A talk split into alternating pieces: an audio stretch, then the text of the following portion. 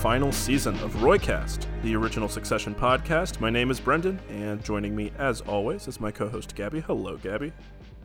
Hello, Brendan. Hi, everybody. Our guest today is a former staff writer for Rolling Stone. You can find his work in such publications as The Guardian, Vulture, and Little White Lies. We're very happy to welcome Charles Bramesco to the Roycast. Hello, Charles. Hello, I'm very excited to be here. Here for one of the headier sort of busier hours of this season in terms of plot. We're going to forego the usual kind of top line plot summary that we usually do for these episodes, which is usually just to get a bit of context and make sure that we at least, you know, recap the major plot points of the episode for everybody before we as usual kind of pinball around and talk about the stuff that interests us and delights us. But here there is kind of so much going on, not just on like business terms, but like context for the characters and their emotional journeys that go back to last season and the business mechanics that go back to last season that what we're going to try to do is we're going to try to move in a linear fashion at least for this first section through the major points of the gojo negotiation and the negotiation with lukas matsson and try to make sure that we get a good understanding of all those events and then we'll circle back around and, and talk about all the other fun stuff uh, that, that delighted us about this episode. Yeah we got a I, I got a few confused messages in a similar vein to last season's shareholder meeting episode like can you guys please tell me what just happened? Because i have no idea and i'm seeing all these tweets about this person won this and did this with the deal and i just didn't see any of it. So i think in general you're probably overthinking it especially if you're you know you're a listener of, of this podcast. We, we, we know that you know you understand the show. Um I'm, so, I'm yeah. here to uh, I'm here to represent the contingent oh. of people who were sending those confused messages I, because I think I was gonna the end of you... this episode I was like that was a terrific hour of television. Then I grab my phone and I Google what does SEC stand for. Yeah, the the Homer Simpson. Brilliant. I have no idea what's going on. Yeah, I mean, we are not business experts. Um, there you know there are other business experts you can listen to for takes on the show, but. Uh, but why know, would general, you want to? The, you know, the business architecture of the show, the corporate architecture, to use you know Kendall phrase. You know, it's secondary. It always is, and you, we don't want anyone to get too bogged down in you know these mechanics. But we will go through it and just make sure everybody's kind of like, you know, is is uh is up to speed but it, it, it's not that complicated you know it's it's a whole lot of bluster and bullshit and they you know do that on purpose because they want you to show to, to they want you to know that at the end of the day, this is all just a lot of, you know, moving money around and making people richer and doesn't really amount to much. Um, saying the biggest number. Yes. Say, saying the biggest number. All as we go all the way back to the pilot, sometimes it is a big dick competition. And it's a yep. bit more complicated than that in this episode, but these are good things to kind of keep in mind. So we want to kind of back up and zoom out a bit and talk about the actual Gojo deal. A big reason that this is kind this episode is a little bit head turning, a bit difficult to get your bearings as a viewer is you know, because this deal and the character started talking about it towards the middle, towards the end of season three. And we picked it up again a bit at the beginning of this season, but then of course that was disrupted by the death of Logan Roy. And so we kind of all set we set all this stuff aside for a couple of weeks. Like it's only been a couple days for the characters, but as viewers we set this aside for a couple of weeks and now we're having to go, "Oh yeah, what was that about?" So why is Waystar uh, selling to Gojo? Why did Logan agree to sell in the first place? So we've spoken before about the era of kind of the era that we're currently in, the era of kind of corporate consolidation that the show is describing with this plot line in the media industry. We can think about real life parallels like the acquisition of Fox by Disney and Warner Media by Discovery, to name two prominent examples. Basically, the business case is that Waystar, which in the show is implied to be this very old school company that has a big maybe you know content library you know like a like a warner media or a fox um, you know they they need the tech know-how that a tech company like Gojo, which is said to have this very good streaming service, uh, can bring to the table in order to leverage those assets uh, to compete going forwards, basically in the in the tech era, in the streaming era. You know, there are references in the dialogue that echo, you know, Disney acquiring Star, which is a global TV network with cricket and other sports rights around the world through their deal with Fox. So there's all kinds of parallels in the play there, and and Logan's decision to sell in the third season finale, if we remember, it felt kind of impulsive but you know it made business sense and it's also tied up with this emotional context of him giving up on Roman as successor, along with his other children, who he's pretty much you know, he's lost all interest or hope in, and he'd rather start fresh. That was all the stuff about him, you know, maybe trying for another kid with Carrie. This all this stuff about Logan really wanting something new. And at the beginning of this season, Logan had carved out in this deal a piece for himself by holding on to ATN, holding on to the news operation, and selling the rest of the company. You know, and the kids saw their opportunity to interfere with that deal by withholding their approval on the board, along with Sandy and Stewie, who thought that the price should be higher. And Logan was in a tough spot there because Matsson was unwilling to go higher while still honoring that ATN carve out. And Logan was on his way to renegotiate when he died, with the implication that that kind of revitalizing quest for a new challenge, for new conflict, had actually exhausted his remaining life force. So that's where we are basically at the beginning of this episode you know, as Ken says, they're going to try to bleed the Swede to try to goose the price while still retaining the ATN news operation for the combined deal that they want to set up with Pierce. Right. And then ultimately, uh, Matsson decides that he wants to hold on to ATN, and that leads to the you know numbers conversation towards the end. Um, but you know, my question that I had here, and I didn't discuss it with Brendan ahead of time because I just, uh, you know, kind of wanted to talk about it and flesh it out on the pod. Um, so does this result basically the fact the the ATN inclusion in the deal imply that Pierce is dead because what the kids plan plan was to to take Pierce and um and ATN and sort of you know merge them into this you know sort of new um, hybrid, newsy, you know, their own spin-off of it. But now, you know, they're they're gonna sell the whole kit and caboodle. So what does that mean for Pierce? Well, I definitely think that's the question going forward because although it seems like matsson has gotten his way at the end of the episode, which we'll work up to here, uh, the kids definitely, I think Roman and Kendall specifically, are not going to give up on you know trying to hang on to that piece for themselves and yeah. just talking about you know the kids' interest themselves in the deal. You know, if we remember back in season three, Shiv and Roman were you know in that room in episode eight, and they were on board with the deal when it looked like they were going to acquire Gojo or even you know do a sort of merger as equals, merger of equals, as they said.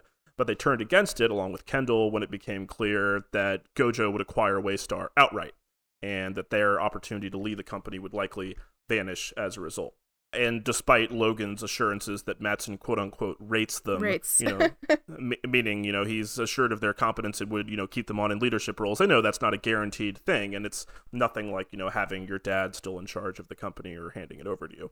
And they all have emotional right. reasons, of course, especially in the immediate aftermath of their father's death for wanting to continue steering the family business. We've talked about this many times, and the fact that the sticking point in this deal is ATN is what kind of freights the episode with a lot of its portent. There's another load bearing reference, uh, as many of the previous episodes had. They keep they keep dropping this stuff in there. They're paying out this line when uh, you know Shiv reveals that she's just gotten this information that the Jared Menken campaign is sitting in on ATN editorial meetings. So there's so in all the episodes so far, they're still they're still dropping little things about the presidential election, about the ATN storyline, you yeah. know, things that we're expecting to pay off at some point. Again, not trying to predict where the show's going, but it it sure seems like they're letting out some line here that they're going to pay off. Yeah, the the ATN stuff is you know, I mean, we're halfway through the season now, and uh, you know, they're teasing us with it a little bit. We still haven't seen Menken. I was kind of surprised that Shiv seemed a little bit scandalized. Uh, by the news that Menken sits on the ATN editorial meeting. I would think with her background that she kind of like she knows she knows the game here. Are they are they crossing a bridge there? Is that is that is that a line that perhaps has not been crossed before? We remember the way that they usually talk about ATN. They, the way they talked about it back in season one was that you know Logan doesn't have to tell them what to do because the editorial sort of operation, you know, they just right. kind of they implement this agenda, their quote unquote news agenda, meaning their horrible reactionary right wing right. agenda, uh, by themselves. So perhaps previously, you know, if you you know you think about the way like in real life, you know, Fox News was said to have you know lines in to, to Trump, it was mostly like his relationship with like specific hosts, right? Like he would just call yeah. Tucker, he would just call Hannity. Um, it wasn't necessarily right. like them actually sitting in on like editorial meetings and things like that. I don't think so. Mhm. Um, so maybe this is something something new for their operations. And again, it's also uh, pointed that they blame this on Sid Peach. That's what Roman says. It's like, well, that's Sid's thing. She's across that that sort of piece of the operations. Another Sid reference. When are we going to see all this payoff with Sid Peach with Jeannie Berlin? We're dying. We're dying for this. How, how are you feeling about that, Charles? Are you waiting to see some Jeannie Berlin? Yeah, no, I mean, obviously, huge Jeannie Berlin fan over here. I just saw her uh, earlier this week. She's wonderful in the new Nicole Holofcener film, uh, You Hurt My Feelings. She's the Oh. cantankerous mother of Julia Louis Dreyfus. Um, Aw. no, but just uh, I think one of the aspects of ATN as a you know chip of power that's not to be uh, underestimated is that it is kind of the last remaining way for Shiv to keep Tom under her thumb. So long as they retain ATN, they retain control over his professional fate and what happens to him which, as we see in this episode, is something that she likes uh, wielding over him and using as she pleases. Yeah, yeah, that's yeah. That I think that's also going to be huge going forward, and it's a big part of this episode that we're gonna that we're gonna get to. Um, you know, talking about again what that ATN storyline and what that the fact that they're all fighting over in this episode means. You know, we've discussed in the last two episodes, you know, Kendall feeling his old addictive drive and his urge to get back into the business, and he's the one who broaches the idea of killing the Gojo sale to Roman, who turns decisively himself against selling by the end of this hour. At this point in the series, you know, just knowing that at this point we are exactly halfway through this final season, we got five episodes left, and all these decisions have the feeling of like this is like the last off ramp, right? Like this is like all it's all everything is kind of locking these characters into the path they're on, a bad path. And as the show keeps ATN and the upcoming election on the viewers' minds, I feel like it's pointing out that the kids are on a trajectory towards a disastrous outcome, you know, one that they won't inherit from Logan but actually own themselves.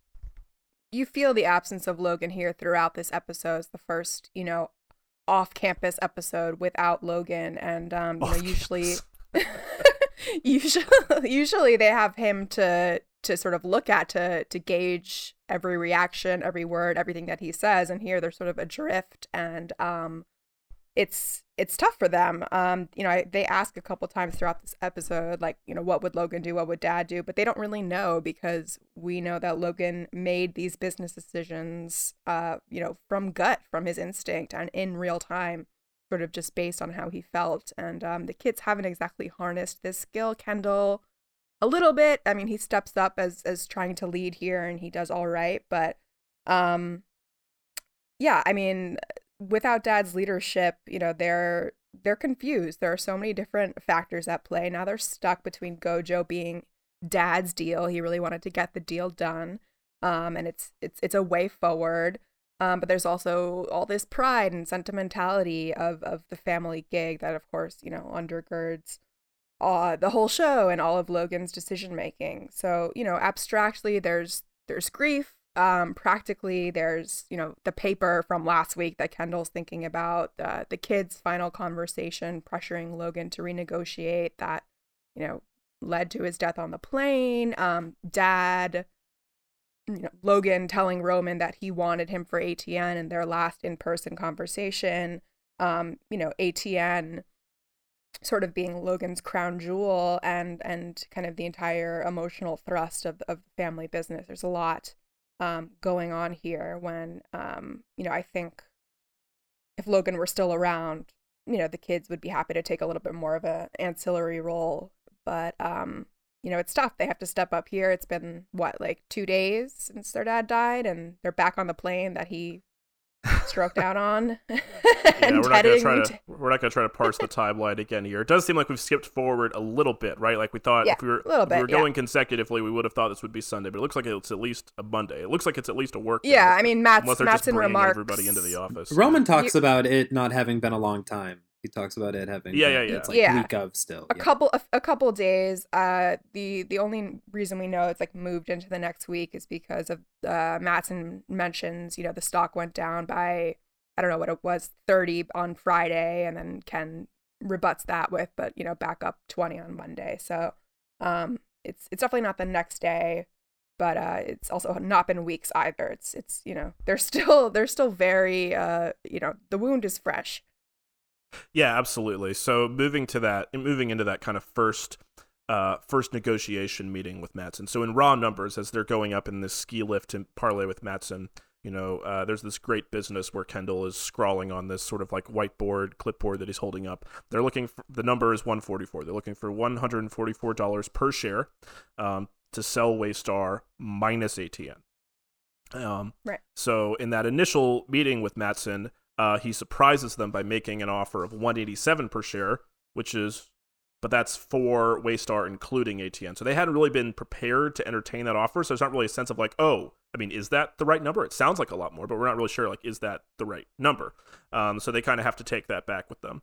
Uh, but just you know, talking in talking a bit more about that about that first scene because this is where we start getting into well the character of Matsson and getting into all this great business with Alexander Skarsgård as Matsson. He really just hits them with this barrage of bully tactics throughout the episode. He shows up alone after asking them to bring the C suite with them and, you know, makes sort of embarrasses them by saying, Oh, you had to bring all these people and I came by myself. Uh, he one ups them on the dead dad front by talking about how his dad, you know, like killed himself in a BMW or something. Um, you know, he, he openly mocks them when uh, they sort of trip over each other's words. Um, and he does this uh, very obnoxious bit where he makes a joke offer of one dollar for the whole company, which they both like Ugh, completely that was no so sell. annoying. very, very, very annoying, right? Um, I was like you know, fully willing to believe that there was some financial imperative. I was like, oh, he's got it all figured out. I really thought that he knew something that they didn't, and that that would Oh, go somewhere. And Oh, I did not like- realize that was a bit. Uh, no, I did not. Yeah, on the the Slate Buddy podcast, he was he was doing the, he was doing the secret one dollar move that a lot of most folks don't know about. This, you know, businessmen hate this this one weird trick. Um, in the post show interview, you know, Jeremy Strong said that Skarsgård gave them a counterweight to kind of replace Logan's presence dramatically, just like as a heavy.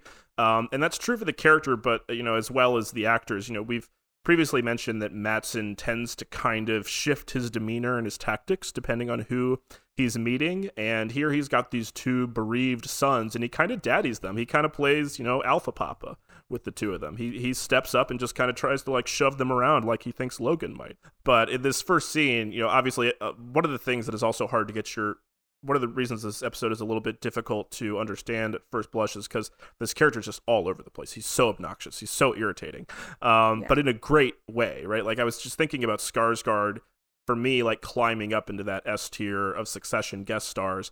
And I realized the other day when someone mentioned this to me, I no longer think of him in association with the show True Blood at all. Like he used to be the True Blood Oh, guy, um, and he's not at all. Like he's, I mean, obviously, like he's become much, much more successful. You know, he's, you know, he's a movie star now, but he's also found this nice kind of groove as a character actor almost as he's aged and he's started taking roles that don't just lean on his good looks and they allow him to be funny and even incredibly irritating. Um, I also kept thinking during the early press for this season, where it was like all the cast talking about how much they're going to miss each other, and then Alexander Skarsgård. It reminds me so much of when Paul Rudd talks about like being around for the Friends finale and like everybody like group hugging and crying, and he's just there being like, "Wow, guys, what a long, strange trip this has been."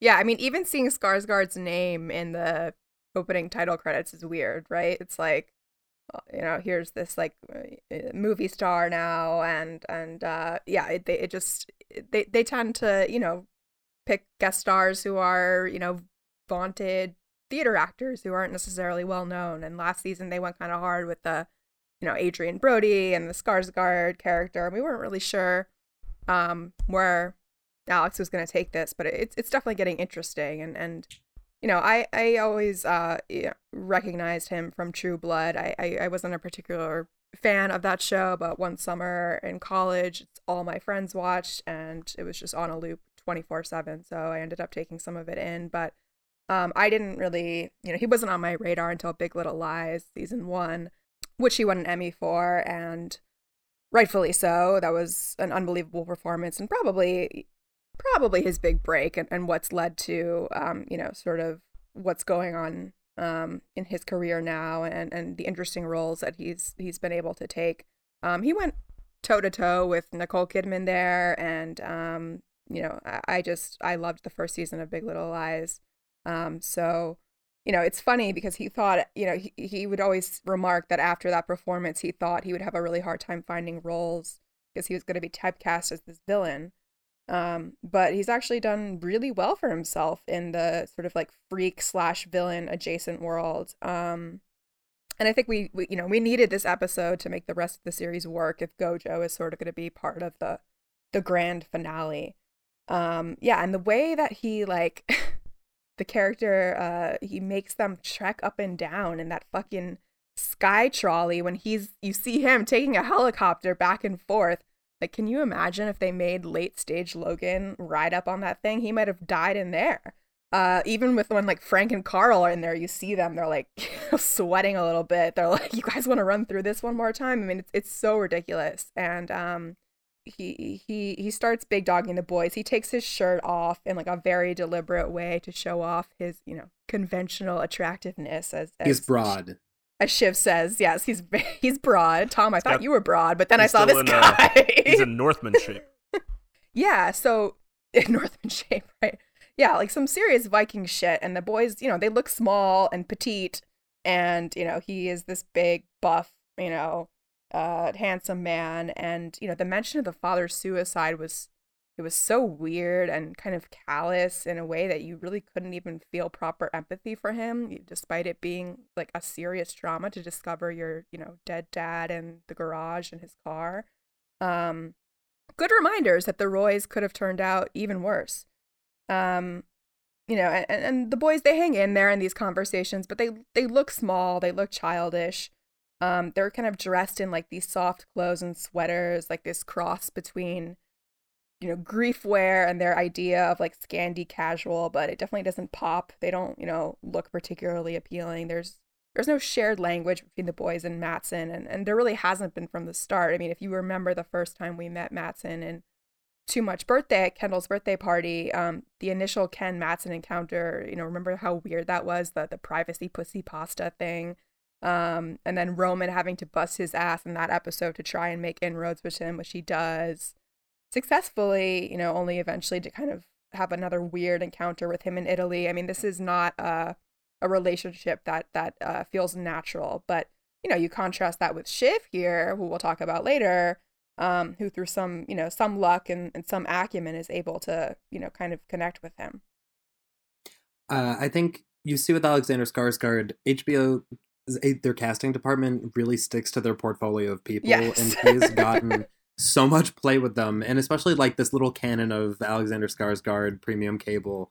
Uh, you see that his career is really like variations on the theme of masculinity, which with his physique is an unavoidable thing. That he is like such an imposing presence, and I think th- these various shows enjoy perverting that in all these different ways. Like in True Blood, he shows up as this, he is the ripper of the bodice and this bodice ripper. But then over time, you see that he's like a very, he's a messed up guy with all these neuroses and all this uh, stuff. And then in Big Little Lies, obviously, the whole like front of masculinity is sort of a facade for all of this brokenness and this hostility and this toxicity. Uh, and now in this one, you see it. I guess it's hard to pin down what's going on under there, but all of these games really seem to be covering up something really messed up. I mean, with the blood thing, it is undeniable that he is uh, concealing fucked upness like the likes of which we have not seen in, in full yet. Yes.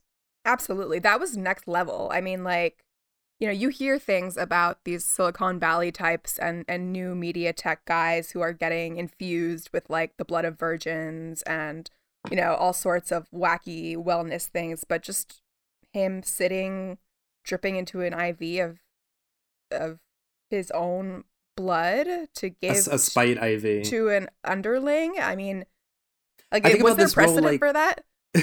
in terms of being like a Silicon Valley thing a lot. I think in the same way that the Roys are more, you know, interesting verbose versions of business people, he is the sort of more interesting verbose version of a Silicon Valley type while at the same time embodying that like weird, jittery, socially awkward energy that you see from so totally. many of these Silicon Valley types like has never bothered to learn how to be around people because like it is either more fun for him to not know or it's just never really presented serious problems for him to not know. Right. Doesn't know how to speak or or in, in, deal with women at all in any way. Straight up, like form. does not believe in small talk. Yeah. Yeah. I mean, yeah, he he said weird things throughout the series. You know, like uh, when when he's at the Lake Como house and he says he has like a hard time sleeping there. um, that it creeps him out or something. He, you know, he says things that he, you know, he gets obsessed with people and he gets fixated. That he has trouble with boundaries. Um, it's it's definitely an archetype for sure the way he likes just provoking them, he has big time edge lord sensibilities. Where I think he likes yes. getting a rise out of people. he likes saying things and seeing how people react. He likes just sort of like pushing people's buttons in that same way that I think probably translates. He must be an incredible poster. His posts, I, I oh, think, oh, where Elon Musk is like the world's worst poster, I feel like he would probably do very interesting tweets, Matsson. Well, I mean, they talk about his tweets and, and trying to keep him at bay. And you know, they cause his, issues. With, with his yeah, tweeting. Yeah, Brendan, you had you, you know I don't know if we want to get to that now. Yeah, yeah, we might as we might as well. We'll we'll, we'll steer yeah. this back onto the onto the business talking a minute. But yeah, while we're on Matsson, I mean, yeah, Musk is I think the big kind of archetype that we're thinking about for this character, right? Um, you know, there's there's a lot more like superficial similarities in like the bio and everything to this guy Notch, this uh, Swedish game developer who created Minecraft. Um, he's not really a player in the industry anymore because he sold to Microsoft and you know is too controversial a figure to really be um, institutionally part of part of any of these companies anymore. Um, but he has a lot of things in, in common with Matsson and then with Musk too. You know, the impulsive tweeting, the drift towards you know reactionary politics and you know the sense that his genius is really just like a veneer of respectability and cultural capital you know as the meme is going currently you know what if your whole personality was just based on low interest rates? That's kind of matsson right? Like beneath all of that is something really fucked up and creepy you know? And if you take the skeptical view of someone like musk's track record as i think probably armstrong and these other writers do and we think about what gojo is said to be you know a technology company a platform more than anything else his sort of his sort of status as this golden god within the business world it starts to seem a lot more potentially fragile.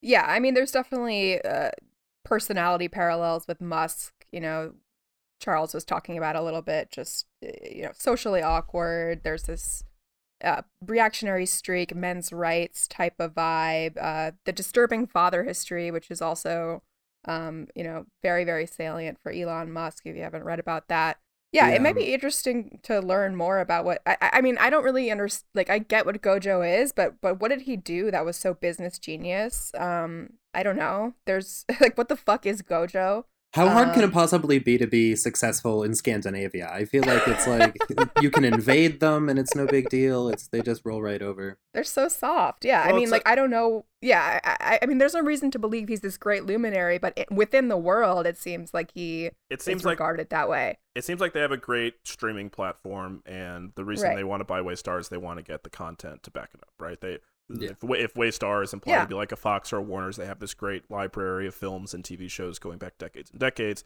Yeah, that ac- that acquisition kind of makes sense. But again, yeah, his his contribution basically, you know, he may have some like software tech, you know, he may have some some genius on like software or the tech side or whatever. But clearly, when it comes to yeah, like interpersonal skills or whatever, it's like he's suggested to be quite similar to the problems that have been teased out with Waystar. A lot of people there too. Like they're not dissimilar, despite the sort of like veneer of like you know Scandinavian you know socialism or superficial progressivism right. clearly has very deep issues with women. And you know like the way he talks about like France and everything and things like that is like it suggests yeah like, the the the Muslims running around too, yeah. For yeah. the, the most uh, alarming one for me is when uh, whenever a man compliments a woman on being able to take a joke that is just like the most spine chilling shit that you yes. can possibly hear. Well especially after admitting to like institutional sexual misconduct. Yes you're you're cool. So. You can hang. Yeah. Uh, yeah, uh, and I mean, sh- she can because she's used to that. She does not care. You know what? You're all right, Shiv. Yeah, I might send you it. some of my blood one day. That's basically. What yeah. oh my god. Um. Uh, all right. So, so should we get should we get back to the deal? Yeah. Yeah. Back to the deal. You know. Yeah. B- businesses are fucking, as, as Ken said. Um. So, so Roman and Kendall they bring that 187 number to the C-suite. They again they had not been prepared to entertain this offer for the whole company, including ATN. So we're not sure if that's the number they'd be looking for for the whole company. Um, when they take the offer to Shiv, she's like, okay, yeah, sure, fine, because she's happy to dump ATN because she's just learned this stuff that we mentioned about about the connection with Jared Menken's campaign. She's always wanted to dump ATN. Always wanted to. Of course, there are some interesting implications for whatever her larger strategy is. We'll get to that a little bit later. Right. Um, and so then there are a couple of more key scenes for the negotiation process. There's that outdoor scene where the two leadership teams are sort of sitting around, drinking beer, shooting the shit. Um, and when Kendall and Matsson get into it there, he outlines more of his concerns about selling ATN. Um, he really goads Matsson does the Roy's in the scene. He insults them in Swedish. He calls Kendall and Roman a tribute um, band. Um, I would point out I, I couldn't hear much, but I did hear him say Habsburg. That he making fun of the fact that it is a family company. I heard him say Habsburg at one point. Yes, somebody translated it. Um, he said he, I think he's referring to Greg. He says like a seven foot tall Habsburg freak or something like that. Yeah, like nine nine foot of nine feet of nepotism um, which is so funny because there's all this focus on physicality, and then they manage to make fun of like the biggest guy there for the Roys. yeah, of course, it is. It is. It is genuinely funny when you're like, oh, this guy's this guy's their cousin. That is that is kind of a funny thing. Uh, but but but Kendall raises this concern that Matsson doesn't understand what he's buying in ATN. And I think there's something to that. Like I think Kendall's not wrong in raising these points. Like obviously we've talked about they all have all this emotional investment and Ken just kind of wants to blow this up because he has this addictive destructive drive going on. But and the deal is proposed the, the, the, terms of the deal that Matsson offers are 50 50 cash stock. So that means that whatever they get for their shares, only half of that is going to be straight liquid that they can you know withdraw from the bank. The other half is stock and whatever the merged Waystar Gojo ends up being. So they have a real continued investment and ATN continuing to be a success because if that stock right. plummets, if he somehow destroys the value of that company, all of a sudden they're not getting what they thought they were getting. Um, you know, the big question of it is still why Matsson himself wants ATN aside from this macho drive because he is a little bit cagey about it. Although in that scene he starts yeah. talking a bit more about what he would do with it in terms of a business plan. He says that between he and his number two Oskar, they see a way back. He alludes to concerns about the aging demographics of their viewership, their target audience dying off he says that he would make it more Bloomberg gray, simple, cheap, huge, IKEA to fuck, which kind of echoed to me Logan's speech where he says something leaner, faster, wilder. Right. yeah, and ATN is a bit of a toxic asset. You know, we can think of Fox News and everything. You know, ATN is sort of depicted in a similar way, and, and who knows what uh, problems they'll brush up against, you know, with, with the election and with this information about the you know the line to Menken and so forth. Um, but it's kind of funny circling back, you know, to the theme of like old world, new world. That's just you know kind of been threaded since the pilot, really, and Ken and, and Logan and their different philosophies and so forth. And, and it's funny to hear Ken now say that you know Matsson doesn't understand the business when he kind of does a, a an accurate read on it by calling it you know a parts shop, uh, good parts, um, but just not not cohesive and he calls the brand bad even though and then the boys are, are very defensive the brand is not bad. Um it, it seems like there's some something of a protective stripe emerging in the wake of logan's death when it comes to atn that that, that could prove to be very consequential.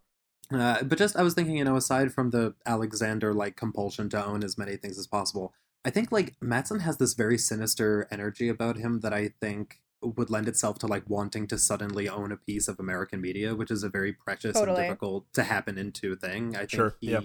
imagines himself doing all manner of interesting, mischievous things with that.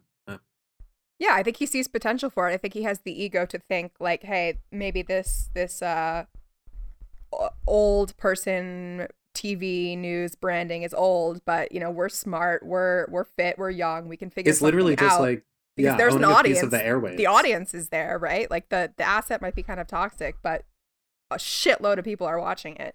Well, and it, and it rather interestingly puts Kendall in the position of making the arguments that Logan was making to him all the way back in season one when he was trying to argue him out of the uh, local news deal where Logan was buying up packages right. of local stations around the country and they were saying like, oh, nobody watches news anymore, et cetera, et cetera. Um, and, and Logan was insisting on its viability as a business proposition. And there is there is a lot to that argument. You know, I think it, it I mean, sure it's true that you know ATN or of course we're just substituting Fox News whenever we hear ATN for all this stuff. It is true that some of that audience is is dying off. Um, but you know, it's also refreshing itself with younger viewers online from time to time. Like Tucker hit a big sort of like younger demographic. It's not impossible for it to sort of revivify itself. So so we'll see.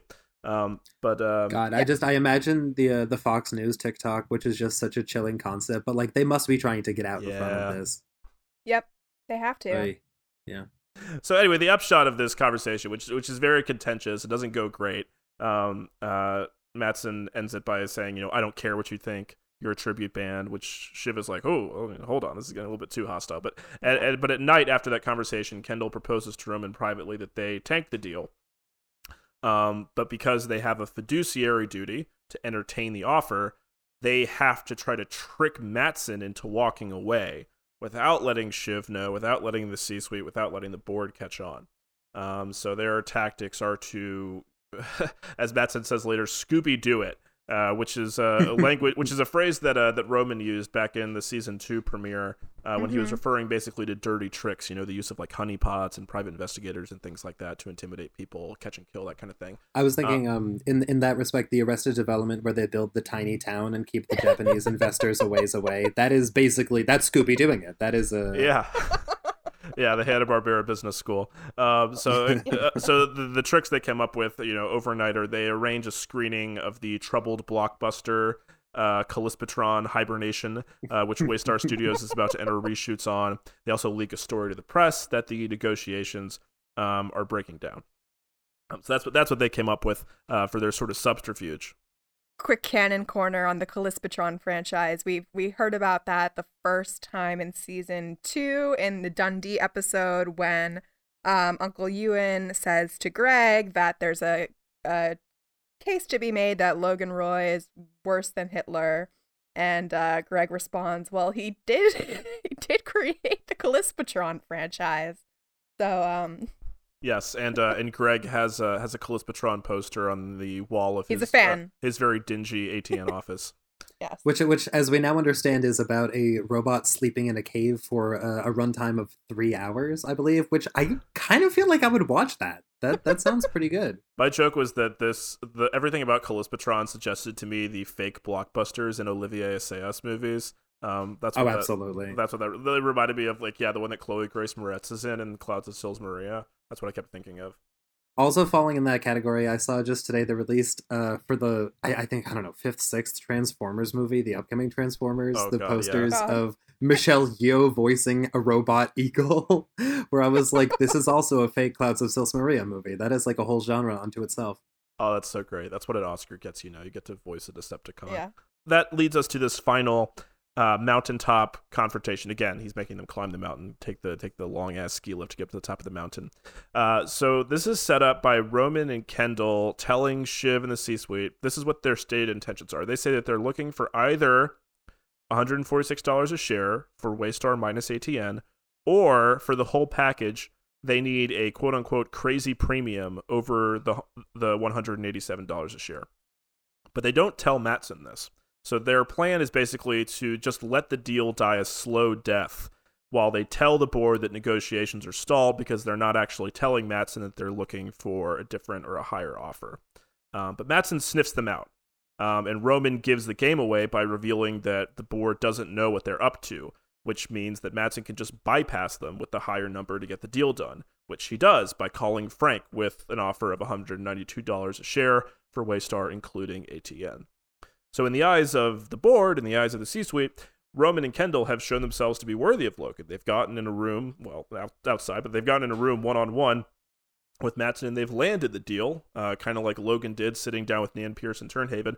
Uh, but only the two of them know that they actually failed in their own objective, which is very ironic and private defeat. And again, Matsson wins, as characters tend to do on the show, by just saying the biggest number, which is another echo of the idea that goes all the way back to the pilot of this show the notion of the bear hug, the literal offer you can't refuse. Uh, if we recall Kendall's acquisition of Vaulter in the pilot when he said he was going to stuff uh, Lawrence Yee's mouth with gold, that so many of Succession's business deals kind of boil down to this. Um, it's an expression of that idea thematically. You know, there's the the bear hug as a metaphor is very rich. It's what Logan does to Kendall at the end of season one. That embrace. It's the familiar familial gesture that also crushes you. Um, but it's also the philosophical perspective that I think these writers have on the business world because it privileges inertia and it privileges these existing institutions because not anybody not just anybody can say the big number you have to have access to the big money you have to have the money already or you have to be able to, to bring the financing together in order to win that way and thinking about inertia as i think is a, one of several good frames for thinking about the final arc of the show as these kids are trying to honor what they think Logan would have done without necessarily knowing why. Yeah. I mean, I think the idea of inertia after constantly talking about circularity it, it makes sense for where the show's headed and uh yeah, there's there's this you know, been this dangling thread that's been planted from early on about what a, a new next generation Waystar could look like. Um, you know, it, it's always been hard for the kids to make something of that vision. Uh, Kendall is the one who who you know endeavors the most, and I think you know they might be sort of finally internalizing here that that you know it's not really a tenable vision. It's it's interesting to think that uh you know they're selling to Gojo this sort of uh, new world tech behemoth, but but but nothing's changing. It's just huge sums of money moving from one company to another, one conglomerate to another, and uh, what it amounts to for you is just you know some changes in your streaming service. Uh, like I said, you know, like who the fuck cares about Gojo? You know, I was so like they had like the merch, like the Gojo Go. You know, they think that these people think they're so important and that these decisions are are, are life and death, but um, it's all the same kind of hollow king making and institutional stagnation. I think, uh, you know, it's a it's a sad place for the show to have to go, but but you know, it has to go there. I think uh, this is how we see that they are motivated almost totally at this point by sentimentality, because not so long ago they were ready to do what would have has long been the rational thing and start a new company and like divorce themselves from all this. Yes, exactly. Where, but they are just so hung up on the idea of Royco and Waystar and owning that, which yeah. their dad used. To. Now, now that Logan's dead, forget it. I mean, they're just they're running on pure uh, uh, emotion, reactivity, grief. Um, I, I don't think there's any hope for the hundred or a new vision or anything changing. Um, yeah. this is just entrenched institutional um you know like brendan said you just you, ha- you have to be big to play i think it's like you see this I, I feel like this is in you know quote unquote business fiction a trope where people get hung up on getting the promotion at their job instead of getting you know finding new success by moving laterally to a new business. Like they get so obsessed with a particular brass ring that it becomes the only acceptable version of success and and going somewhere else even if it means moving up in general would be a concession of defeat yeah, I th- that reminds me of that arc in the last season of Mad Men where Ken Cosgrove is like still at the company that he literally lost an eye to, and it's making his life a living hell. And uh, when his wife is like screaming at him, like, "Why won't you quit your job?" He's like, "Well, I'd like to stick around and see if I get that raise." Like that's the thing he comes up with. Um, yeah, yeah. They they all kind of get stuck. Like even Frank, like when he returns um in the hunting episode to be pre-briefed on on Pierce stuff back in season two, Jerry's like you know, why, uh, why did you come back? And he's like, you know, baby needs a new pair of shoes, moth to the flame. There's something about this world, and I think this family in particular, and Logan, and the way that, um, you know, Logan really, uh, he was a scary force, but he also was somebody that commanded, uh, uh, uh you know, I don't know if I want to use the word respect, but um, a lot of attention, a lot of energy, um, uh, especially for the kids, but but for all the people around him. And I mean, his specter is looming here, and, and nobody wants to fuck this up. Yeah, yeah. I mean, uh, talking about talking about Kendall you know, becoming the idea of Kendall becoming Logan again, just to touch on that point of him reiterating arguments that he was fighting with Logan about all the way back in season exactly. one. It's not just that he's like, you know, morally he's corrupted, but that you know his grand visions, his megalomaniacal perhaps vision of the world that he laid out in season three, when he really felt like he was free from all his issues, and he you know had a, a, a perhaps deluded scheme about how to like fix the world and actually like try to put things on a different, better course. He's he's somehow you know perhaps without even realizing it to himself, he's just found himself you know rearticulating Logan's vision. Um, and you know whatever you say about Logan, as destructive and awful as his vision of the world was, you know it also kind of felt like it was his. Um, wasn't something that he just borrowed from somebody else.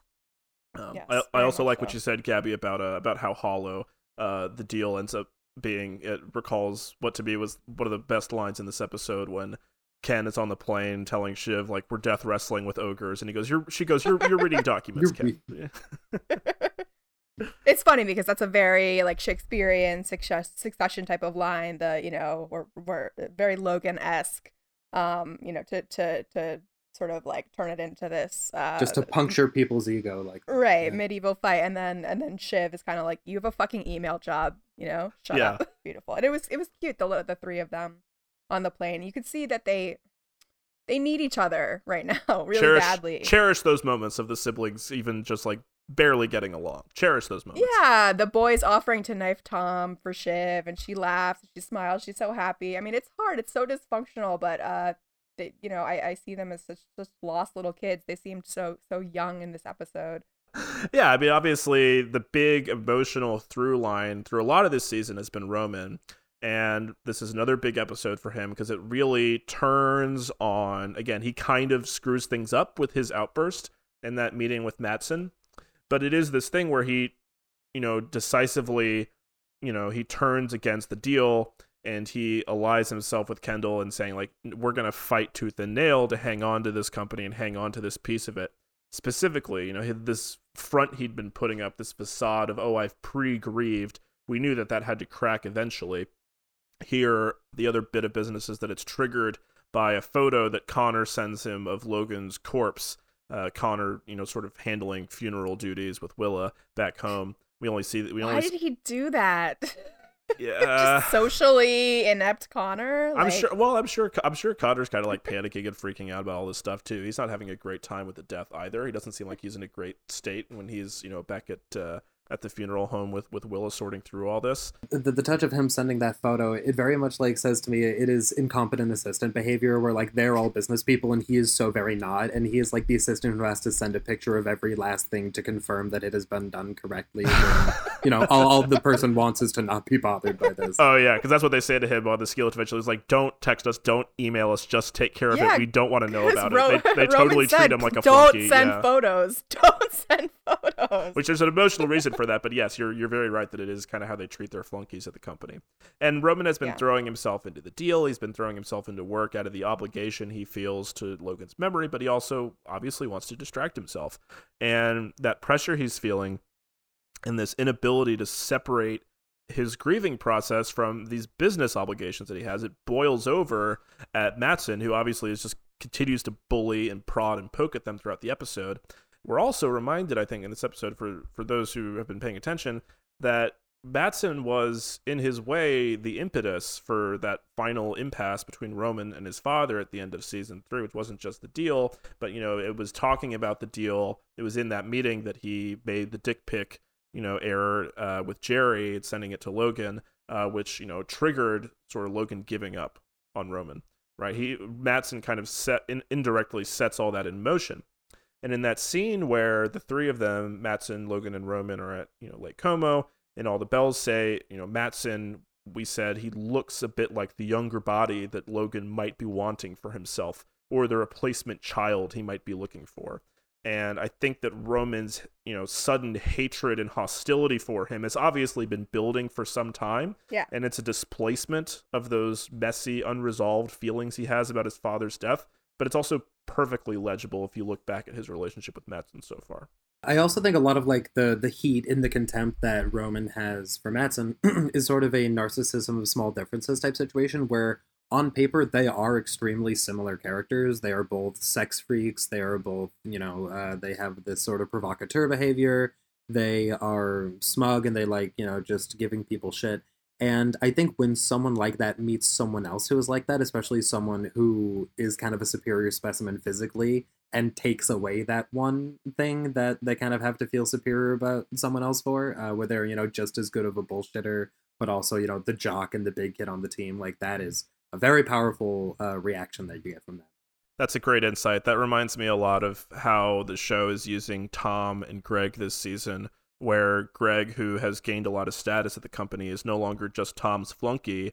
You know, and we've talked about the very nasty edge to a lot of Greg's dialogue. He feels a lot more comfortable throwing this back at Tom, and Tom seems a lot more grossed out by him in turn. And a lot of it is because, you know, Greg is now reflecting a bit of Tom back at himself, and he's triggering a lot of Tom's own self-loathing. Yeah, and I, and I just I just wanted to make the point quickly too that you know in, in some of the discussion that I saw uh, online in various corners of this episode, you know there was the characterization of you know oh how could we have expected Kendall and Roman to ever get this deal? You know they're so stupid, they're just fail kids. They were always going to screw this up. Um, but the show does kind of like differentiate them, uh, Roman and Kendall, in, in obvious ways. Where like we see Roman is still kind of doing the homework as he has been since he started cleaning up his act in season two at the beginning of the episode where he's meeting with staffers uh, while Kendall is you know sending a barrage of emails and he's more impulsive. But I also think that, you know, it's important to keep in mind, although the kids are incompetent in certain ways, the show also has its cynical attitude towards this whole sphere of business where it's not like being, you know, really smart and doing your homework really gets you anywhere in the long run when it's, you know, it's the guy with the biggest money, the guy with the biggest dick just tends to win, right? You know, they may be stupid fail kids, but they're navigating a world that is stupid and cruel. And being blunt yeah. and simplistic often wins the day. Yeah, which is uh, what Logan knew so well and constantly emphasized that I know people. If I didn't know people, I wouldn't turn a buck. Um, and a lot of this is just about, you know, quote unquote, how you were in the room. They loved you in the room, bravado, saying numbers. You know, I, I don't think Succession wants us to have much regard for this process, um, not to overthink it. Seems like Roman might be the the sibling who's sort of the most realistic about all this sort of being bullshit. You know, all season really, he's uh kind of been bringing up the fact that they're deal making and you know they could be just getting out they could be uh, riding snowmobiles. He's the only one to bring up the fact that they're there in, in norway just a couple days after their dad died. I think um you know it, it's it's starting to uh, to to to affect them in different ways. They're internalizing certain lessons um but yeah what's always most important to focus on is, is what's driving everyone's thoughts and, and and decisions. And there's a lot of you know barely submerged grief and emotion. But yeah, let's let's talk a little bit about the you know the Scandies and the whole just like idea of, of being in Norway and and these two groups yeah. together. Yeah, I mean having picked having worked through i think hopefully by now people who are listening to this hopefully people feel like if they didn't before have a better grasp of what all the the business dynamics were. But there's a lot more fun stuff to unpack in this episode. I was thinking in particular of, a, of another episode of the show because we talk a lot about circularity regarding Succession, but it's one thing for the show to develop that as a theme and another to just remake previous episodes. We talk about that a lot on this podcast, but this, perhaps more than any other episode, really seems to be like a straight up remake of a previous episode, in particular, Turnhaven uh, from season two, which is another installment about uh, the idea of a culture clash and the Waystar crew is fish out of water. Although, you know, in that episode, it was them sort of courting the Pierces, trying to trying to get them to agree to a deal. And here they're ostensibly the ones that are being courted, although they're still somehow in a defensive position because they're the ones asking for more money. And there is a big blow up at the end where someone kind of loses their cool, although here it's Roman trying to tank the deal and doesn't get the result that they wanted. But a lot of the fun, sort of thematic stuff that is in this production, that is in the direction, uh, has to do with that concept of uh, clashing cultures, basically yeah, it was a lot of fun. There was, you know, there was an immediate kind of like hostility and, and sense of peacocking between the two companies and cultures. Um, I, I liked on the plane early on the the C suite is kind of reading up on uh, the Gojo people, and I think uh, Karolina describes them as a Nasdaq master race, and she talks about all their, you know, Fulbright uh, scholarships and just generally being very impressive young people, and you kind of have this uh, you know, group of I don't know how old Karolina is, but the rest of them, yeah, I would say, you know, 50 plus kind of um old school type of of, you know, corporate um it's corporate group and and and, and uh, next to these sort of like uh, new money tech kind of young Scandinavian Olympian um you know freak race it, I don't know. It almost makes the Pierces look look pleasant. Um, but it's always fun to put the Roys next to other types of you know uber rich freaks and see you know how it stresses them out and and how they react. So. Uh, I so much love, you know, on the plane on the way there that Jerry tries to reassure them by pointing out that they're European, and by that simple right. principle alone, we will fucking crush them as Americans.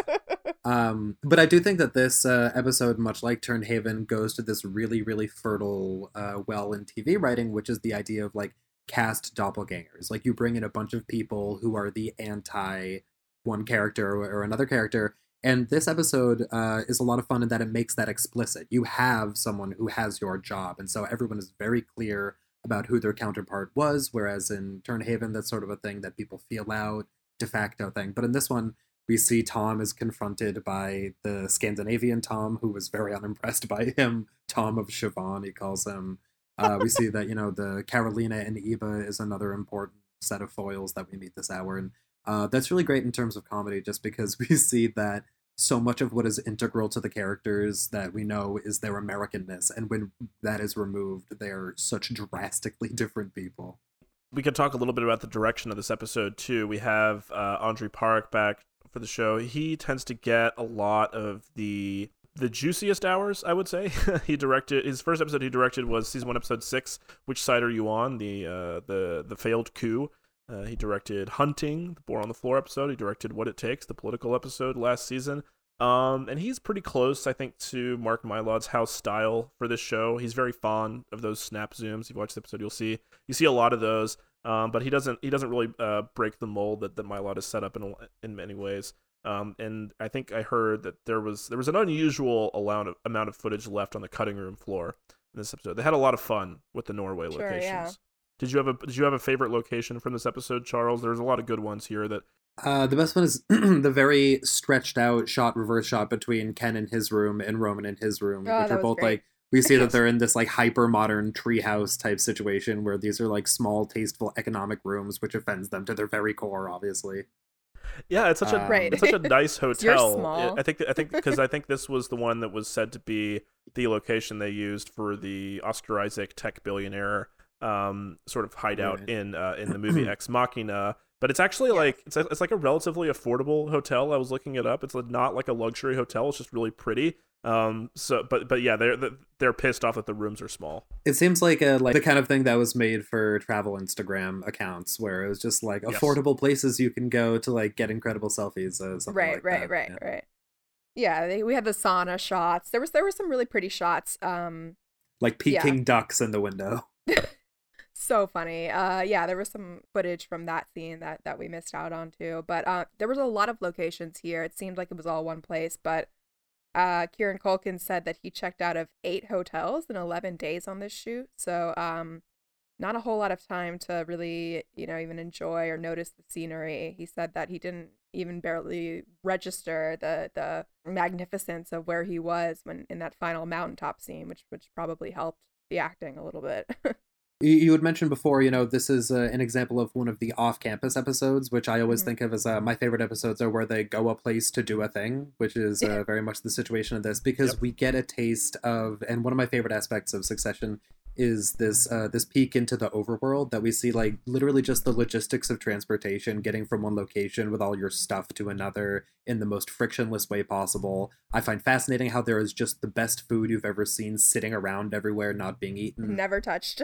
Absolutely, yeah. Like in their negotiation chamber, there's like a banquet spread that uh what he sticks his thumb in the caviar, right? Uh just as he walks by. Uh yeah, and I love these tastes of you know, this is a sphere obviously far outside my own. And I was like, so this is what being super rich is like. Yeah, the uh, the, yeah, the, the, the, ease, roasting the ease pigs. of travel. The roasting pigs. The That- suckling that- pigs, yeah. That had hunting vibes. Yeah, the ease of travel is is basically like the one thing that I get really jealous about watching on the show.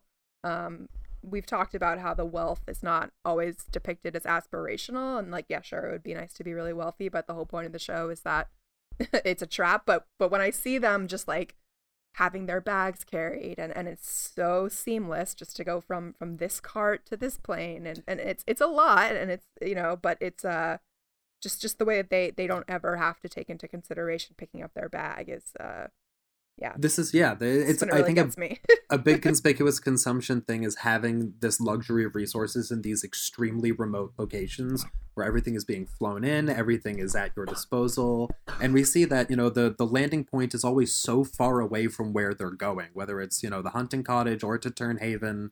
You're always uh you're you're being in nature, but still basically having all of the luxuries of a mansion is is something that uh, is really important to people who enjoy the appearance of I think being in nature more than the reality of being. Well, and they bring the Yeah. whole office with them because like a huge theme of this episode is like the traveling retinue and like how many extra people are just always around Right. in every scene. Like Matsson, obviously in plot terms, like Matsson sends this, this email at the beginning where he like requests like this huge list of people to come out so they can kind of sniff them out.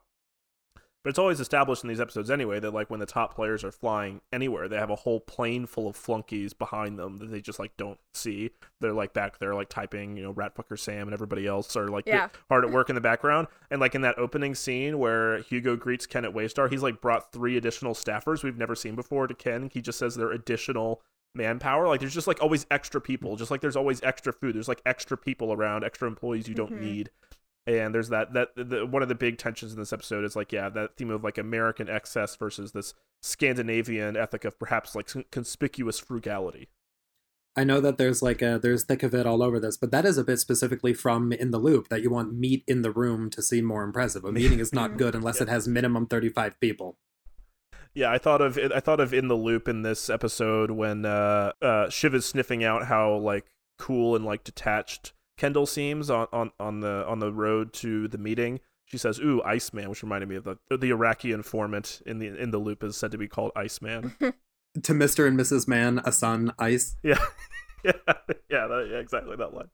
Yeah, and as you're talking about the food, I mean, like a big theme on Succession is always conspicuous consumption. And there's that great scene where they arrive at a breakfast buffet, not realizing somehow that it's a trap because the Americans get there first. They're like, ooh, they start loading up their plates, and then all of a sudden the Scandies get in there, who are all like younger, fitter looking, in better shape, and you know they've got and these sort of like slightly pudgy or like less good looking Americans are like, oh, we're just standing around with a plates full of like Danishes, and like Ray well, offloads his Danishes onto Hugo's plate so that he doesn't have a, a, a handful of food while he's like going around trying to shake hands and like meet and greet. And, and then he gets Hugo gets made fun of save some for us. That it's it's also awkward the interactions and like it was the first time I actually felt bad for Hugo when he responded to some of those things. My God, poor Hugo who was looked at him, yeah, up against just... an, an, Olympian at that. Uh, right, that's who... his counterpart. The deputy of comms was was the Olympian, and he makes that comment about the oh those darn tenths of a second which is such a like a kind of like an american boomer dad joke and and the guy does not take it so well. Well because because it's implied that ebba who's their head of comms played by Eili Harboe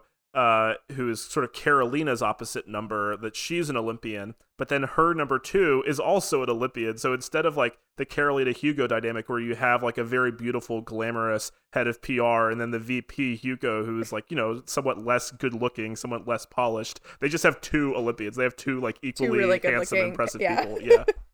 What did you guys make of the little quick awkward encounter between Ebba and Karolina? I like that she whipped out the uh the Norwegian or the S- Swedish. Uh, I'm assuming it was Swedish. I don't know for sure. Um yeah, she made the comment like you look refreshed and Ebba like kind of smiled, but then she sort of looked uh you know, like a little bit uh daunted by it and kind of intimidated and walked away. What did you think that was about? Is that like kind of like a bitchy thing? Like you like you cleaned up nice or something like that? Yeah, maybe, maybe it's sort of a, a, the whole soft European thing. Like you know, they called it um, vacation vacation mania, right? Because they're always on fucking vacation. Those Europeans and they got the healthcare and stuff. So you look you look great. You're so refreshed. Yeah, yeah, you know, You're obviously not working that hard. Jerry Jerry going on a Facebook to... rant about how they're all they're all soft because they have welfare. She's she's uh I think basically just negging her, uh right. trying to get, get She does a great job, yeah. I think also maybe Ebba is just struggling with uh, that actress uh, is, is, terrific. Uh, Eili Harboe was, great, was yeah. in uh, Thelma, uh, Joachim Trier's movie in 2017, where yes. she plays oh. a uh, psychokinetic teen lesbian. Uh, and while there is not too much in common between that role and this one, we do see the same sort of quavering intensity that if she, you know, winds up being more of a thing and there is a scene where the chickens come home to roost on everything that's happened with her and Matsson. I see that quality also being very key to that. And she she also seems to be the only senior woman there, and uh, Matsson calls her an estrogen air fresher to keep us smelling clean in Oof. front of Shiv. Um, again, I mean, we'll, we'll get into the you know the the misogyny of the episode and, and the sexual misconduct. Uh, always super fun and always relevant on Succession the Tom interaction and that in that scene where they're outside having beers yeah. and uh, you know Tom just like sits down at the at the top table with Matsson and Oskar and his team.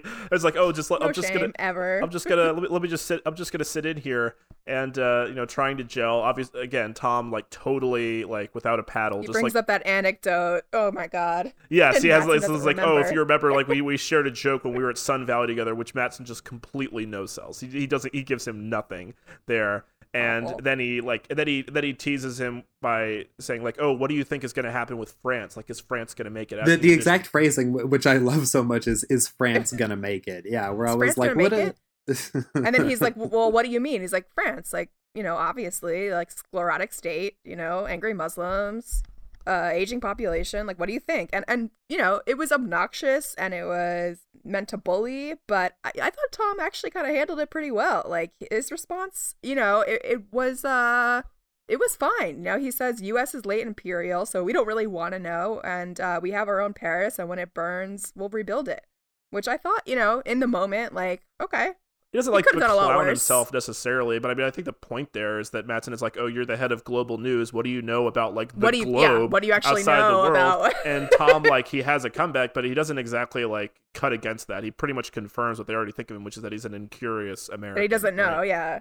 Well, yeah, he's he's presenting an educated, dignified way of saying basically, "Who gives a shit? We don't have exactly. To. We don't care." Yeah. yeah. Yeah, but like oughtn't you to know if you're the head of global news, quote unquote. And then yeah, then there was that bit about yes. where I think I think it's Oskar who calls him Tom of Siobhan, which is like I think kind of right. like a Scandinavian joke where like often their names are like very like patronymic. So you have like the father's name, like you know, uh, it's also the same like structure that. as what they do in The Handmaid's Tale with the with the handmaids. Yes, yeah, implying that again, of course, his wife is the master of the house, the man of the house. But yeah, we should we should talk about about Shiv a bit. We'd already touched on you know the threads of misogyny that are laced through this episode. It's something that Succession does a lot when it wants to highlight you know how the sort of structures of power in this world often run off of the same dynamics, even in different spheres. Uh, there is you know, obviously uh, Ebba is very conspicuously the only senior woman at this company, but uh, Matsson reveals a side of himself to Shiv that he doesn't reveal to the others when you know because he's not trying to to bully her to alpha her like uh like he is the boys um and Shiv mm-hmm. for her part you know in this episode is in kind of an interesting spot where it's not exactly clear what she's maneuvering for part of me thought initially that she kind of accepted her fate as a secondary power player here and she's trying to shore up other sources of power because you know early on the plane it's clear that she's sniffed out Ken's play to uh, burn Logan's reputation in the press, and she's disengaging herself from the deal making. Uh, you know, talking about ATN, um, prodding Ken in the car on the way to the hotel. So, I mean, I, part of me was just wondering, you know, because she has a couple of one-on-one conversations with Matsson first, you know, in a group setting, and then later privately in his hotel room. You know, just what exactly is Shiv going after? Is it as simple as she's just kind of keeping her options open? She's just trying to get close to Matsson because he's going to continue to be important and because she needs allies wherever she can find them? Or does she have like a specific goal in mind? Does she want to stay on and like maybe kill ATN from the inside? Uh, this is just an open question because I don't know.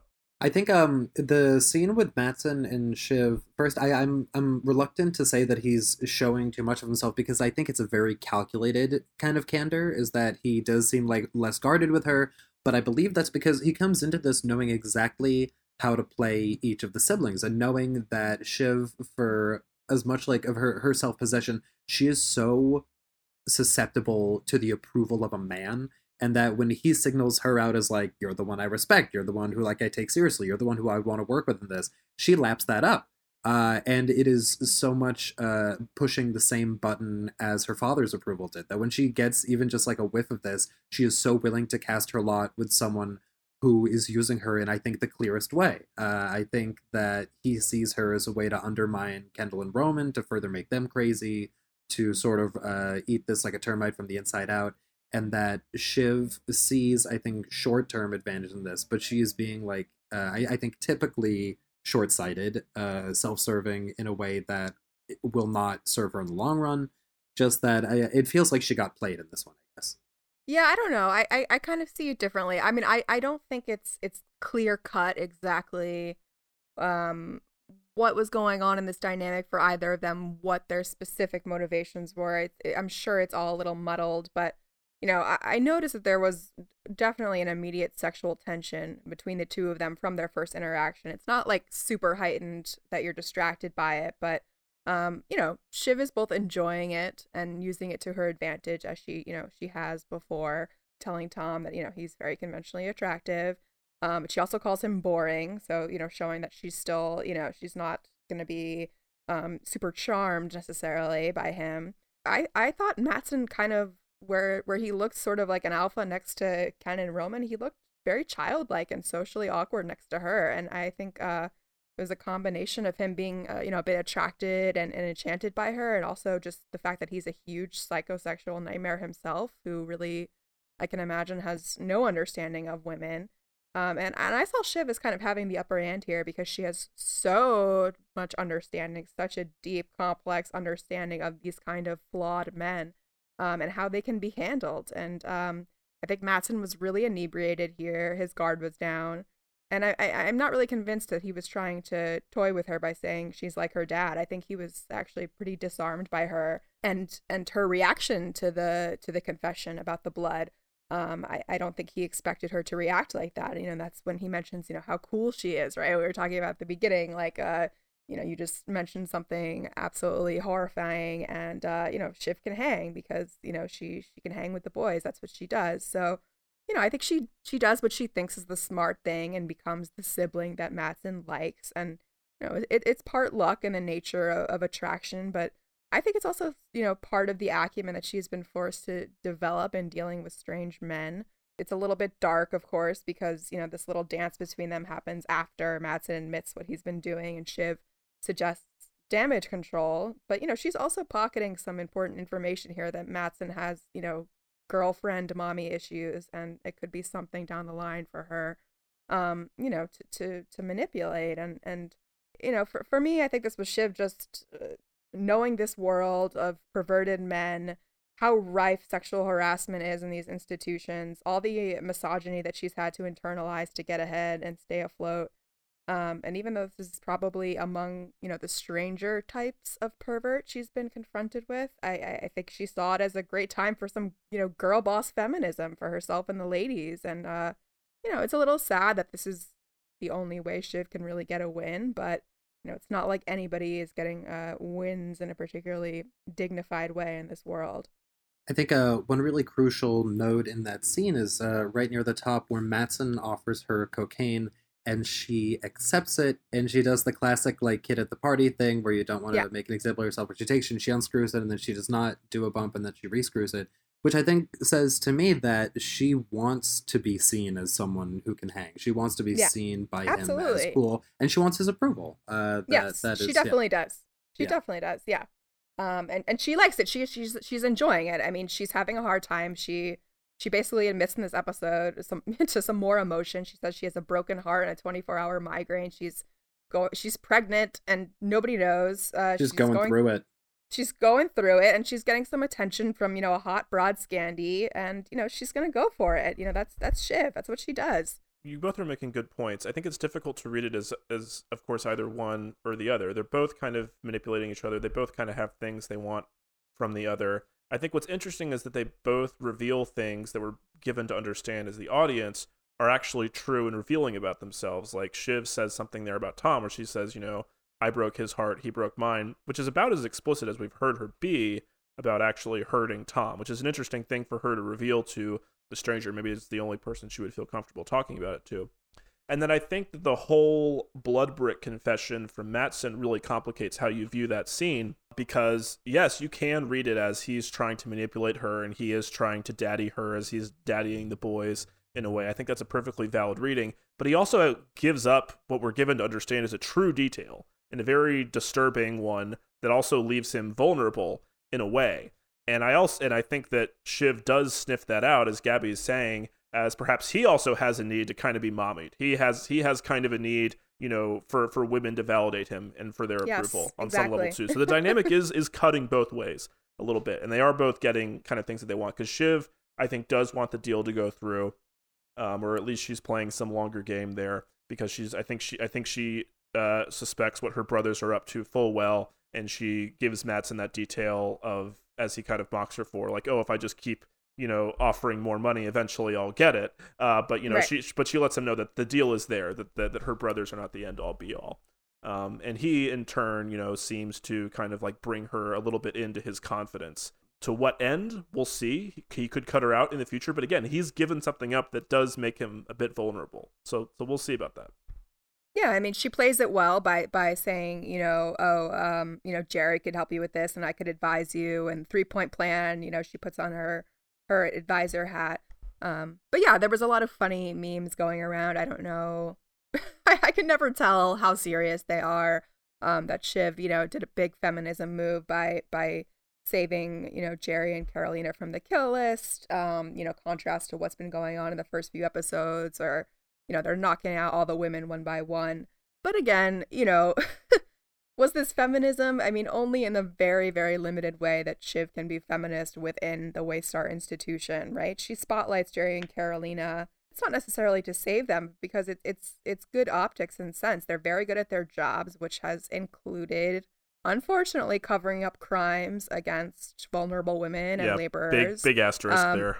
Big asterisk. Matsson could clearly use that help. It's funny how she says, I don't know who's been advising you on that when uh, he brings up the blood pricks. Like, she's so um, cerebral about it. Um, you know, if, if anything, she's off duting, you know, offloading, to use her own words from season two, lady duty shit work onto Geraldina Geraldine, I'm using the fucking thing that the, that's For, the Freudian slip. Yeah, yeah, yeah. um, because um, none of the the men could handle Matsson's freak issues, as we know, and and the only way he was able to let his guard down was, um, you know, in an intimate kind of setting with with with Shiv. So a uh, little bit of a win, but I mean, obviously, again. obviously, fem- the idea of feminism is a complete joke in this context. Like, it's it's not worth it's not worth taking seriously um, at all. I do like that she suggests as one of the tactics as to how to handle the Ebba situation. She uses the phrase catch and kill, which is literally the name of the Ronan Farrow book about like Harvey Weinstein.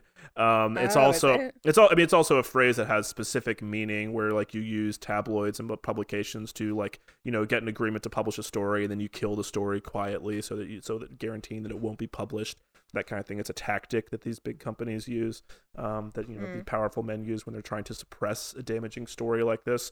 Um, but yeah, it's very interesting that they use that specific phrase there, right? I think that's that perhaps should undercut uh, the idea of epic girl boss feminism here, um, which hopefully yeah. hopefully nobody's actually taking seriously. But you know, within the world, nice to see Shiv get you know a little W for herself and, and, and a little bit a little bit of confidence back. Well, yeah, because at the at the um, end of the episode, we learn that the people who have survived the kill list that gets leaked through Jess are Jerry and Karolina, um, suggesting that perhaps you know Shiv in some way has advocated for them in that scene. Maybe that's maybe that's off screen, or maybe again Matsson's mommy issues, him thinking that he needs to you know keep the the powerful women on board at the company in case he has to deal with a scandal like this. He doesn't want to be seen pushing these women out. Um, and that also Tom has survived uh, the kill list. He lives yes. he lives to fight another day. Karl not happy about that. no, I just wanted to say really quickly because there was so much chatter about, um, you know, the substance use in this episode, and Charles brought it up briefly. Um, you know, I, I think Succession is pretty like deliberate when they want to show you that someone is using a substance, right? Like season one, Kendall smoking a meth, uh, smoking a, a, pipe of meth, and it's like it's right in front of you. Greg is railing a bunch of lines in the the Prague episode. You know, like it, they depict it clearly, and and the show does have a lot of this sort of like um, passing around and offering of substances that we're never certain get consumed. Um, you know, we see it with Roman a lot. Um, and I think that they've just adapted to a world where, you know, these substances are so available freely when when they, you know, don't want to partake, it's it's easier to kind of just pretend that that you are rather than answering questions about it. Especially as a woman, there's lots of in- instances when you're in college and, you know, you have to take a, you know, you they literally made us take a class in college, you know, just about like how to protect yourself from rape and how to, you know, pretend to take shots if you're offered. The director confirmed that she is indeed just pretending in the episode, but yeah, it's it's also clear that she hasn't exactly come to terms with her pregnancy yet. You know, it hasn't even been brought up since beginning of episode 4 and there's no indication she's even thinking about it. 2 hours since the news and no mention of it not even like a silly little allusion to her puking in the bathroom or something like they're they're really you know it's gonna have to come up at some point um it will be interesting to see what happens with tom but um no it is not taking over shiv's story it's, it's also just a very uh you know interesting thing that's compounding you know her her decision making. Um a similar substance thing coming up that i'm seeing coming up with roman and pills like he's been seen with a you know a pill bottle it's not the telltale like pharmacy orange clear, but he's spotted with like a white pill bottle again in the bathroom while he's unpacking his stuff.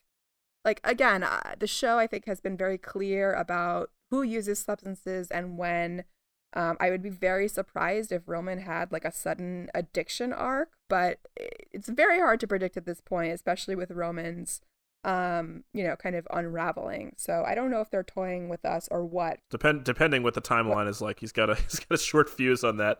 If that's what they're if that's what they're cooking up on the on the subject of the pregnancy, though, you know, just because we need to uh, finally talk about Shiv and Tom a bit more. That the pregnancy it just keeps lurking under the surface of all these conversations that Shiv has. Every all her actions in the last couple episodes, you know, are sort of informed by that. And you know the way that she sort of starts circling her way back to Tom in this episode, I thought was very interesting because if she's still thinking about her pregnancy as kind of this ticking clock where it's like obviously she's not going to be able to keep it a secret forever. She's not going to be able to keep it a secret from Tom forever. And if she's thinking about perhaps being forced to go back to Tom in you know in some way you know because obviously the child is going to keep them together in some sense. She's she's working on getting some leverage over him before perhaps that inevitable reconciliation happens. That's kind of how i thought about her perhaps saving him from the kill list and the olive branch that she offers him at the end when saying hey would you like to fire Cyd Peach uh, from atn in order to shore up your own position? I just uh, you, you mentioned the timeline, and just to point out that the, her doctor said twenty weeks, which is to say five months of being pregnant, and well, that close she close to close to twenty weeks, and it's more like weeks, close to 20 yeah, weeks. it's more like halfway halfway there, yeah. Which is that not being visibly pregnant and not having told Tom are two such huge pills to swallow from this, and that the longer she waits, the more egregious it's going to be when she comes to Tom, because the news will be like, hey, guess what? In a couple months, you're going to have yeah. uh, a son or daughter. no, uh, I know. I I don't know what her plan is here, but it's. Uh... I I do love the idea of this show, which defies convention so much, doing the extremely classic TV finale thing of like if she gives birth in the series finale, and like that is a moment that unites everyone or something like the terrible version of Succession in my brain. That is exactly how they wrap things up. Oh. Uh, and the baby comes out and it's called Logan. It's a girl.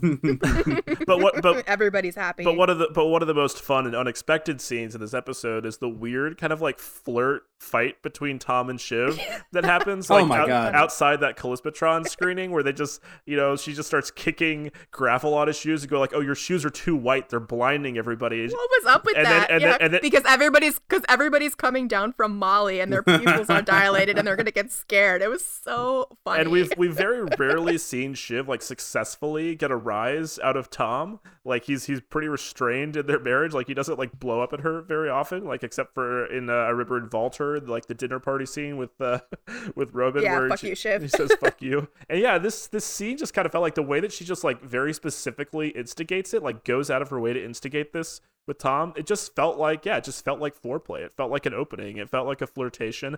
You know, she's been she's using Matsson in a way to make Tom jealous. That's one of her motivations in like spending time with him. Um, and just kind of like trying to awaken his desire for her again. She has, uh, I think, really consistently uh, displayed a thrill-seeking romantic lifestyle, which is that she hates any form of like normalcy or stagnation, and so she goes out of her way. Like the second that she smelled herself getting settled with Tom when they go on the vacation. She's proposing the threesome on their wedding night. She's proposing right. the open relationship. And I think that this version of her relationship with with Tom, as much as it causes her agita, I also think she enjoys the fact that she can just, you know, at a moment's notice decide to spice things up and to like lob a bomb in there and just, you know, to fuck shit up. Yeah, it, it got me thinking, you know, about early on in their relationship, some of what we saw in the, in, in early seasons and then you know even just prior to that um, that they had this kind of like messy banter and you know even if you go back to like the mystery of tom's black eye there was always the speculation that maybe they like uh, a little bit of like rough play um you know some of that surfacing here a little bit with the the the, the bullying and the the kicking of the shoes. Yeah so you know they they they I, I think this is maybe um something that their you know relationship was was built around kind of teasing each other but with shiv's increasing kind of disrespect of tom throughout the series we got less of it and, and more of just the sadness. So it does feel like a bit of a, a return to that like uh, initial flirty dynamic but it, it's also brimming with a lot of anger and pain still. Uh, you know they haven't had their full blowout and then of course um, there is you know the pregnancy which um, no, I think she's, you know, absolutely terrified about and and you know, she needs to yeah, she needs to get him under her wing a little bit. Do you think um, Shiv has ever proposed pegging to Tom, who I have to assume would would decline? He's a good Midwestern boy. he, I'm not a hippie Shiv. He said that about a threesome. So. oh, that's right. But um, yeah, I wouldn't be shocked. I wouldn't be shocked at all. I don't know where that ranks on the list of things that Tom is like not open to trying. I don't know if I want to speculate about that. But yeah, it's yeah, it's it's it's, uh, it's a uh. very it's a very fun scene the way he like flicks her earlobe and says like her earlobes are, are like thick and chewy like barnacle beads, like very bizarre, specific physical insult, and she's like so genuinely weird, taken yeah. aback by it. Like not only that like Tom is yeah. so game to like go there with her right away, but like the way he escalates it, the way he like steps toward her and she steps back yeah. Just a great scene between the two of them, and yeah, the, the they play it. they play it so well. The, the scene is like the the tenor of that scene is totally schoolyard, yanking on the pigtails, like kicking dirt at each other, literally mm-hmm. kicking dirt in this instance. Yeah, that is such like a it's a very juvenile, uh, yeah. juvenile thing, which I think is is fun and flirty for them on, on a certain level. Yeah. So uh, I mean, yeah, I think um, I think probably we we are getting obviously we're getting towards the climax of the season, we're getting closer to that inevitable big confrontation between the two of them. So we'll see what happens. But that's uh, yeah, this is so this may be like the happiest scene we get between the two of them for a little while. Yeah. Uh, but I was very grateful for it. Um, okay, we're running really long. Um, I just want to circle back to the beginning of the episode, the opening scene with the the CE Bros, as as Hugo puts it. Um, cause I mean, I don't, and, I don't, uh, I don't Kendall listening to music again. There's a lot of fun details in the scene. Yes, Kendall, the opening montage of Kendall listening to Jay Z's "The Takeover," uh, which I was like, what are the what is the clearance fee on that song like? Do you think like how much does that cost? Because they don't use that kind. He's of... he's on the the Beatles pay grade. I think he's he's up there on the Beatles tier. Yeah, yeah. I mean, they haven't they haven't busted out Kendall with rap music in a while. I mean, that's how you know we've got season one Kendall back and yeah. Roman's reference to got the mojo. Season season four money though. Yeah, Roman's reference to him sending a barrage of emails early in the morning. Um, but yeah. so yeah, I was just I was I just loved all the details in the scene of them just like bantering around in the office, and I was like I, I was just thinking about this when you know Jesse Armstrong had said like we could spin this out for a few more seasons and make it a more freewheeling kind of fun show, and I was like I, I would watch that. You know, like it wouldn't be as yeah. good as this like very much more contained and emotional and tragic succession that we're getting, but it would be pretty good. I would watch it. It would, yeah, it would work and again there's there's more detail there about like just like the unnecessary personnel where like I, I like the contrast uh, between Kendall and Roman in this ep- in in that opening scene where Kendall rolls up with his uh, he rejects the unnecessary entourage that Hugo offers him, but he's there with Remy, his body man, and Jess, his assistant. You know, people who you know can't challenge him in any way, whose roles are not to like advise or challenge him in any way. They're just they're just his flunkies. And then meanwhile, yeah. Roman has been you know we assume in the office like uh, for hours already being prepped by what looks like a very serious team of staffers who do not appear to be mere flunkies. They appear to be people who are like actually really involved in the organization, people who we've never seen before, who all look very professional. There's a nice contrast between the two of them because they they've kind of switched places from where they were in lifeboats back in season one when they first tried this kind of like two-headed CEO operation. Mm-hmm. Where you know now Kendall is the wild card, right, and Roman is the one who's taking things seriously. Okay, stray thoughts, other characters we didn't talk about. Um, just scrolling through rest of our notes here. We got some good, good Frank and Karl shots. Amazing uh, Frank and Karl in this of, episode. The back, the back of the golf cart, the the Peking duck outside the sauna. I, I was cracking up when they were putting their compression socks on the plane. It took me a second to realize what they were doing, and then the way Karl looks at Tom, he's like, "You got a problem?" I did. I mean, in that moment, the thing I was reminded directly of, I was like, they all don't want to go out like Stan Chera. Like that is the exact same mentality. yeah, yeah, it's yeah. like we are not. I don't like, want to die in this way. I've heard of. Well, that's well, that's what that's what of this plane. that's what Tom said the last episode, right? That Logan wasn't wearing his compression right. socks so he could look hot for yeah, Carrie to impress Carrie. That's the subtext of that yeah. scene, which I did not pick up on at first, but yeah, that's that's great. I do yeah. love uh, when they're on the phone, uh, just a stray moment uh, with Connor. They write more on the clipboard, which is another classic thick of it slash uh, in the loop bit. Uh, the you know the the silent note that you hold up out of anger. Yeah, poor Connor. He's just at the the funeral home contending with Marcia. I like when he said he was willing to throw his weight around in the embalming room, but he would need protection. Um, that just cracked me up. Even when Connor is like not prominent in an episode, he always gets at least just like one or two killer lines in. Um, yeah, because he says that yeah. uh, Marcia wants to put Logan in a kilt like at the Bay City Rollers. Oh man, yeah. Logan's funeral will be interesting. Um, who else? We talked. You talked a little bit about Greg, right? Yeah, we talked a little bit about Greg. Uh, he, he he has a new he has a new line that he's trying out in this episode. Again, as Tom is sort of adrift and no longer a center of power, Greg is trying to attach himself as an honorary sibling, so he has dubbed him plus the the three main siblings the Quad Squad. Um, he brings that back when Kendall gives him a task later, and he says, "Yeah, this sounds like Quad Squad type shit." Uh, which I thought was a good bit. You know, we're we're pretty hard on Greg, but it was, it was a good Greg bit. I'll, I'll give him that. I, I enjoy this. We'll... When he did when, when he when he did the the family thing, uh, you know, I got a chuckle out of that. It was funny. Yeah. Shiv's response was "the fuck."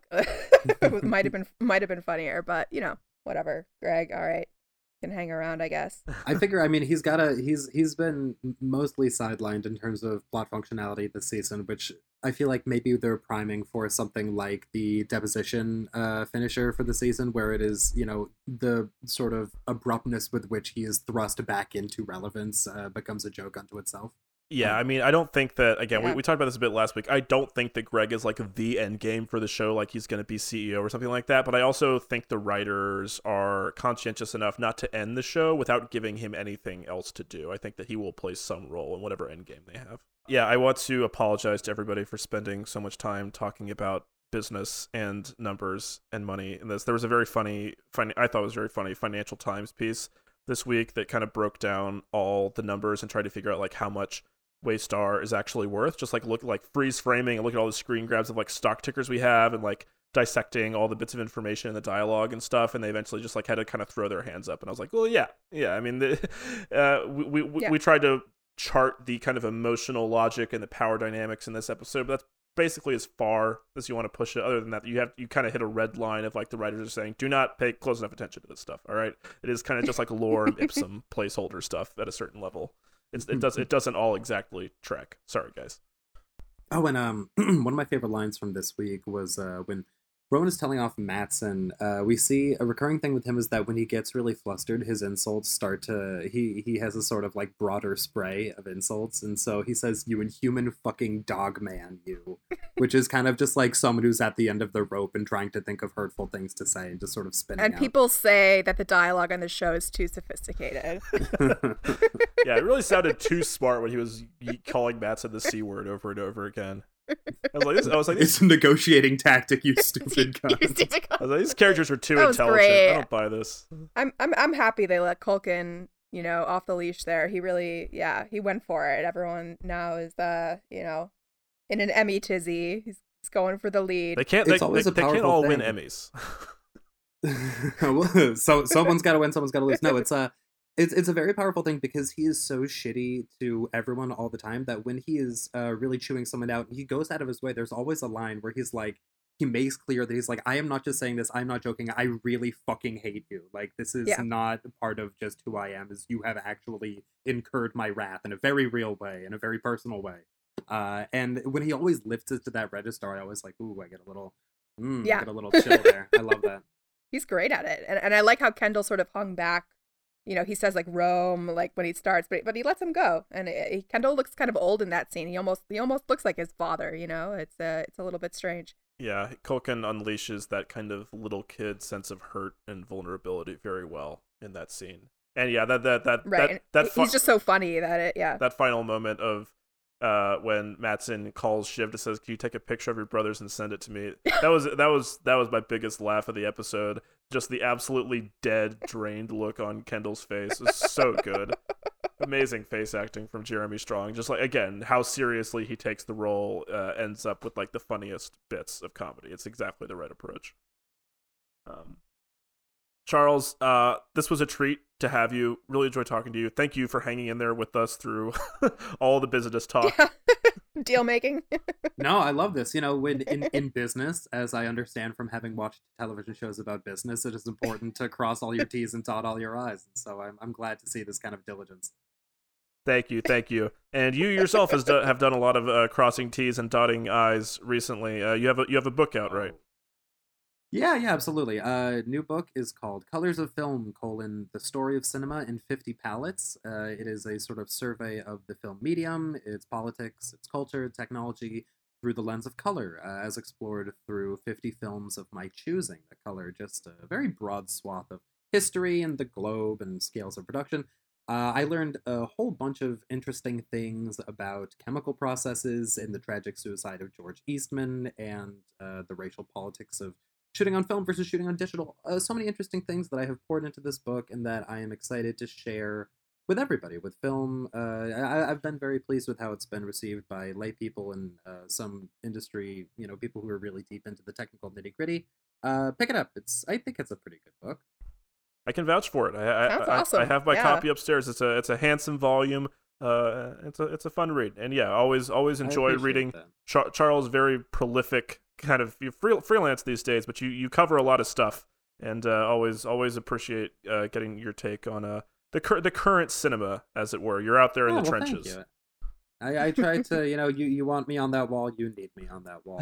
I uh, just, I, I had a very rewarding moment just last night where I gave the book to my sweet, sweet grandmother, uh, who, who was just doubled over. We went to a play and because I, I gave it to her, she turned to the person next to her and she just shoved this book in this strange woman's face, and she was like, "My grandson wrote this." Oh, that is so uh, sweet. It was incredibly Aww. sweet. Easily the most rewarding moment of this whole process. So absolutely. Far. Oh my god. So yeah, it's it's Ronnie Zalondek approved. You got to pick it up.